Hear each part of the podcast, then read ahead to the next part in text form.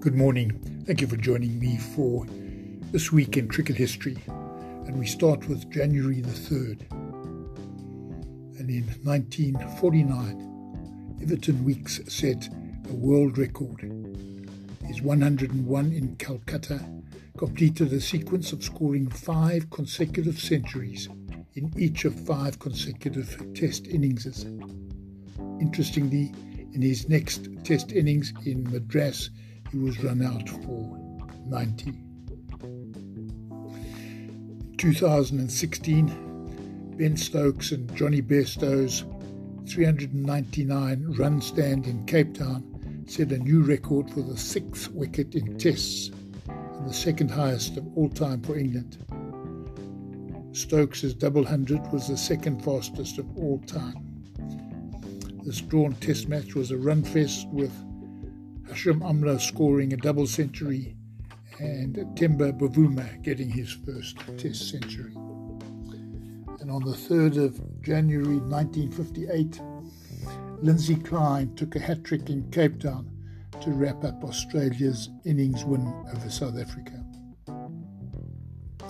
Moving on to January the 4th, and in 1894, the first bowler was called for throwing. It was Ernie Jones, aka Jonah, and he was called for throwing in Melbourne, bowling for Australia against England. And in 1906, South Africa gained their first ever Test victory, beating England by one wicket, thanks to a last wicket stand of 48 between Percy Sherwell and Dave Nourse.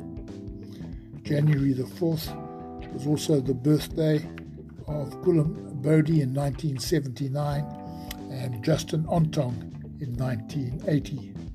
Gulam Bodi played two ODIs and one T20. He had played in the Under 19 World Cup, but then broke a finger which restricted him. And Justin Ontong played just two tests, but 28 ODIs and 14 T20s. January the 5th, 2016, a Mumbai schoolboy scored over 1,000 runs in one innings. Pranav Dhanawade, 15 years old, scored 1,009 not out of 327 deliveries to notch up the highest individual score in minor cricket, breaking a 117 year record set by Albert Collins at 627. And in 1984, in his final Test innings against Pakistan in Sydney, Greg Chappell signed off a great career with 182. Interestingly, against the West Indies, Eight years earlier, he made the same score on the same ground on the same day. January the 5th, 1977, Garnett Kruger was born. He played just three ODIs and one T20 for South Africa. January the 6th, 2008, can only be described as ugliness at the SCG, otherwise known as the Monkey Gate a racially charged that threatened to split cricket. And it was a clash between Harbhajan Singh and Andrew Symonds. Not a great day for cricket. In 1959, India's greatest all rounder was born, Kapil Dev. He's the only player to score 4,000 test runs and take 4,000 test wickets. He captained England to the 1983 World Cup, and I'll give you stats just a little later. In 1994, South Africa beat Australia by five runs in Sydney. Ali Bacher called it our finest achievement ever. And that was where Fanie de Villiers took 6 for 43. January the 7th, 1992, the last day of one of the longest and most successful Test careers, which began in 1971, ended. Imran Khan took 362 Test wickets and hit six centuries. Just comparing his record to Kapil Dev, Imran Khan played 88 Tests, scored 3,807 runs.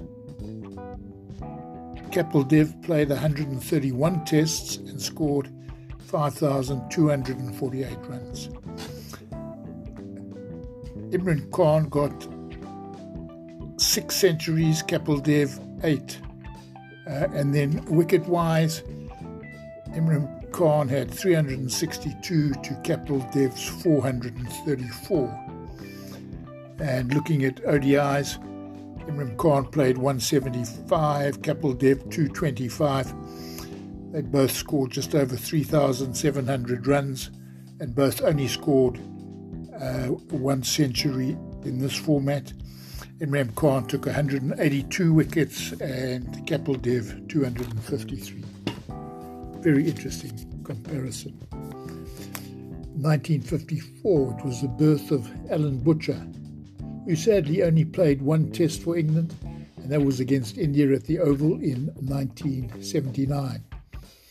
He had a first class span lasting from 1972 to 1998. He played 402 first class games, scoring over 22,000 runs. Uh, the Butcher name is a Surrey family, and uh, he had brother Ian who played 124 first class games. He had another brother Martin uh, who played just one first class game, and then Gary who played 53 games with him at Surrey. Uh, but he was the father of Mark, uh, who played in 71 test matches.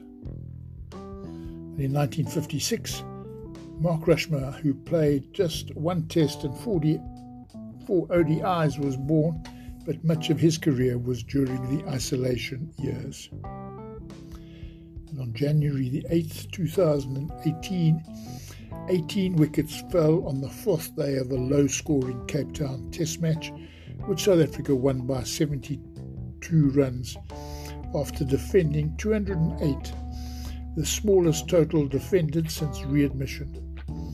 Vern Philander took 6 for 42.